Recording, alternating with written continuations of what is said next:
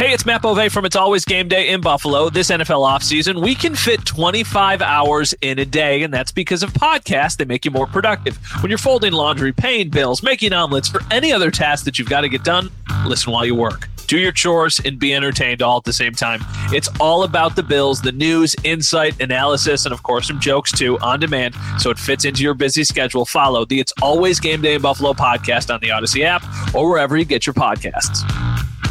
This is Matt Spiegel, and I can't wait to bring you season two of the PBP Voices of Baseball. The very best play by play voices in the game talk about their craft. It's a job so special that even Joe Buck told us he will probably go back to it. I'm 53, basically 54. I, I think it's too early to say nevers at this point in my life. I think at some point I'll get the itch again. Incredible guests sharing great stories from your favorite teams coming this year. Find us on the Audacy app or wherever you find podcasts podcasts.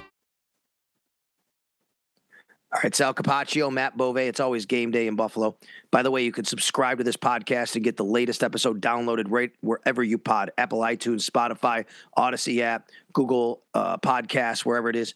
You can listen to us however you want, whenever you want, and we always have all of our segments broken down into three different segments. So if you don't have time for the entire episode mm-hmm. and there is some sort of segment you want to listen to, we can do that too. We thank you for doing that and downloading, subscribing, and giving us a nice review and a five star rating. Bills at Chiefs. What's the biggest key for the Bills defense? We know they don't have Tyreek Hill anymore. Mm-hmm. What do you have to do to try and at least slow down the Kansas City Chiefs, Matt? Just need to get your pass rush home. I think that's why the Raiders were able to hang in with the Chiefs the other day. That's why they went up.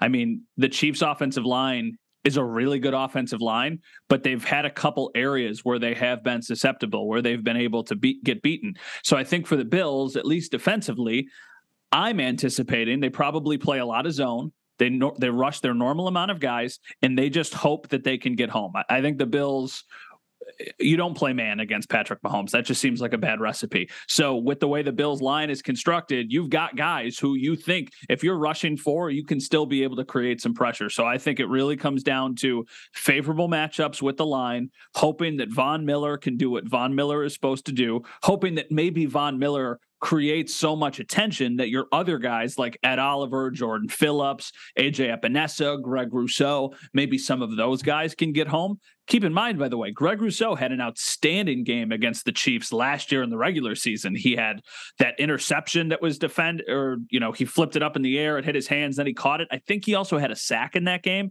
So Greg Rousseau could have a nice day. Uh, the Chiefs are really good but it's about pressuring Patrick Mahomes. Even like I remember in the offseason, Orlando Brown, their tackle, wanted all of this money and they didn't know what they were going to do with him. And he struggled at times this year. That was one of the things that our Kansas City reporter told me today.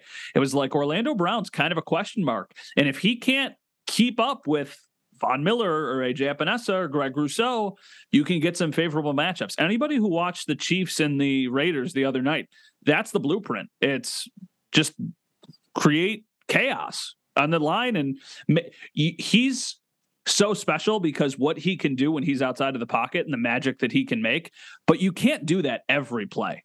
That happens sparingly. So you like your chances if you can make him, you know, rush throws or make off balance throws and do all that stuff. Isn't it kind of the perfect like storm of I don't know if you want to say perfect storm. It really is. So like here's the deal. The Bills don't really want to blitz, right? That's just not what they want to do. They want to get home with four. That's why they've been in search of here for the last several years. You know, a guy like Von Miller and trying to develop Greg Rousseau. Like they want to get home with four. They don't want to blitz. They have not blitzed much this year at all. They won a couple of games without blitzing at all, basically. I think one in one game and zero in another game, whatever. And on top of that, it is kind of how you want to play Patrick Mahomes and this Chiefs offense, which is keep everything in front of you. Don't blitz Mahomes. You don't want to give him a chance to kind of pick you apart that way. So I think I, I agree with you. I mean, that, this is what the Bills are going to do, right? They're going to try and get home with their front four, but the key is getting home. I think you really have to concentrate on Travis Kelce, though, right? I mean, this mm-hmm. is a guy that, excuse me, had four touchdowns on Monday night against the Raiders. We know, I mean, he's going to go into the Hall of Fame someday. He's one of the greatest tight ends to ever play the game. Mm-hmm. What I find fascinating, though, is the fact that I think Taron Johnson's going to match up with him. And I say that, Matt, because that's what they did against Mark Andrews. Yep. Johnson giving up all that size to tight end Mark Andrews, and yet they still basically kept him on the field and said, "You go get him. That's your guy." He did that. Now it could be somebody else in certain plays, you know, in the slot. But Taron Johnson had that task, and we know Matt Milano will a little bit. We know Jordan Poyer might. We'll get to him in a second. But I, th- I find it fascinating that if Taron Johnson has to face Travis Kelce, and they're going to leave him there and say, go do it like you did on Mark Andrews, how that looks, because he held Mark Andrews to two catches. Yeah. So I'm looking back at the two games from last year, and I know the offenses are different, but do you remember the type of production Travis Kelce had in those two games? I don't think he did that much, to be honest with you. Okay, so the first game, you're right. In the game that they won, the final score was 38 to 20. He did have a touchdown, but he only had six catches for 57 yards. Okay, I think yeah. the Bills would sign up for that stat line right now if they could Yeah, for he- Travis Kelce. And- And of course, red zone, he's just even more of a beast. Yeah, he's unbelievable. In the playoff game, he caught the touchdown that won Yeah. them the game in overtime, but he had eight catches for 96 yards. So he made two massive plays in that game. He had the touchdown in overtime, and he had the play that got them into field goal range to tie it late. But when you take away those two plays, and I'm not saying like you just wipe them off the board, he still made the plays. He deserves the credit for them. But in your typical regulation time, the Bills did a fairly good job containing him. Travis Kelce is one of those players you are not stopping him. You need to just come to terms with the fact that you will not cancel him out no matter who you put on him. It's you are trying to limit his production because if you go into this game and Travis Kelce gets 13 catches for 165 yards and a touchdown or two touchdowns, you probably aren't going to win. But if you can contain him a little bit, I think you trust your defensive line and I think you trust your other players on defense to be able to shut down the other weapons that they have because this is the most oversimple way of explaining it. But the Chiefs lost one of their best players in the offseason in Tyreek Hill, and the Bills got one of their new best players in the offseason in Von Miller. So when you think of it very oversimply that way, you would think there's an opportunity for the Bills here. Vegas also thinks so. First time Mahomes has ever been a home underdog, and it's against the Bills this weekend. Pretty amazing when you think about that. Mm-hmm. You know, you're talking about, you know, without Tyreek Hill. Some people have said that, you know, even in Kansas City, the offense is better now without Tyreek Hill. And the numbers do bear it out. They are the number Yeah. one scoring team in the league. The Bills are number two, by the way. The only two teams that have scored over 30 points. But I have to be honest with you, man. I watch them and I still think there's something missing. I think there's that deep, quick strike element. They can still do it, but not as quickly, as efficiently, or just kind of automatic, if you will, sometimes, like they had Tyreek Hill. And they do work a little bit more. But Mahomes spreads it around. He has so many weapons. And Clyde Edwards Helaire out of the backfield. Uh, now they have Isaiah Pacheco, who's playing, obviously. They still got McKin. They still got McKinnon. They got Mecole Hardman. You know, Juju Smith Schuster. Yep. Right. I mean, Skyy Moore now, you know, he's got a lot of different guys. Jordan Poyer becomes huge in this game. And he missed last week's game against the Pittsburgh Steelers. He missed a couple of weeks before that against the Miami Dolphins. And sandwiched in between, by the way, he had he changed the game and won it for the Bills in Baltimore. I mean, that's how good he is. Yep. Here's a stat for you, pretty amazing. Jordan Poyer, despite missing two games, two full games, leads the NFL by himself in interceptions with four yeah, and is tied for fourth in the entire league with six passes defended, six pass breakups. Unbelievable. He is playing uh, at better than a first team All Pro level. I don't know what else to say and how to say that. and I think when you pair him with Damar Hamlin, like Mhm. Micah Hyde, they they wish they had Micah Hyde. We're, we're going to say that every single week. No doubt. They would do anything to have Micah Hyde back. But Damar Hamlin looked really good against the Steelers. Now, looking really good against the Steelers and looking really good against the Chiefs is a very different thing. But I trust their secondary a lot more than I thought I would when we were going back to that Dolphins game. And we were like, okay, well, they're without Hyde, and you don't know what's going to happen with Elam and with Dane Jackson. Now, I will say, Elam did kind of get taken advantage of against the Steelers. They targeted him a lot. He did make the interception. That was a nice play. I think he allowed like 10 catches for 126 yards on 13 passes thrown his way.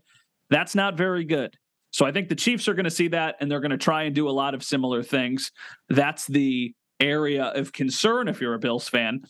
The area that's good news that we haven't even talked about yet is Tre White was practicing today. Yeah, that's we right. were, we're recording this on Wednesday. We saw Tre White for the first time on a practice field earlier today. It's amazing. And Christian Benford, by the way, he's back out there Mhm. uh, after after breaking his hand. And uh, Tremaine Edmunds. You think about all the guys they could be getting back in this game, especially yes. the defensive side. Obviously, that could be really, really big for this game. So, yeah, Tre'Davious White back on the field, and that presents.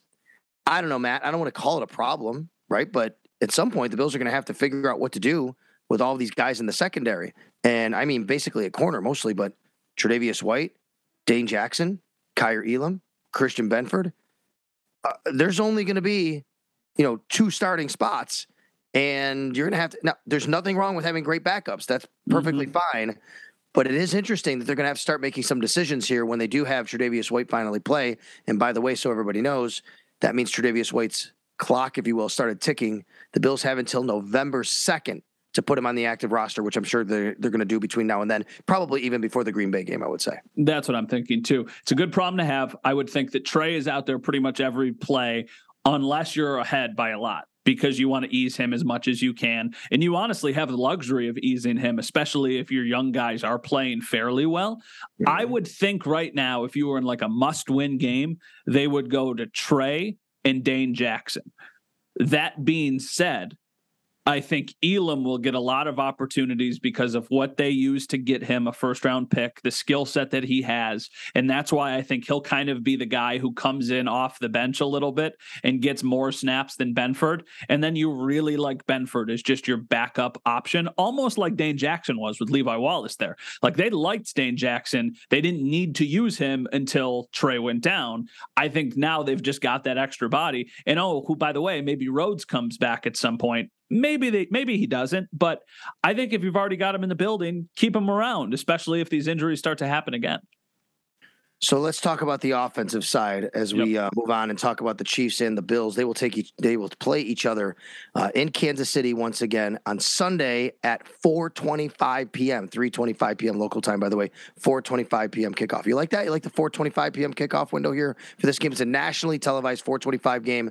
It's on CBS. Nance, Romo, and Tracy Wolfson again. I love it. I love the 425 game. I know there are a lot of people who don't. A lot of people would much prefer to have it as a standalone 820 game or Monday night football game, but I really love those 425 kickoffs. I think it's the perfect time for a game. All right, let's talk about the offense for the Buffalo Bills going against the Kansas City Chiefs.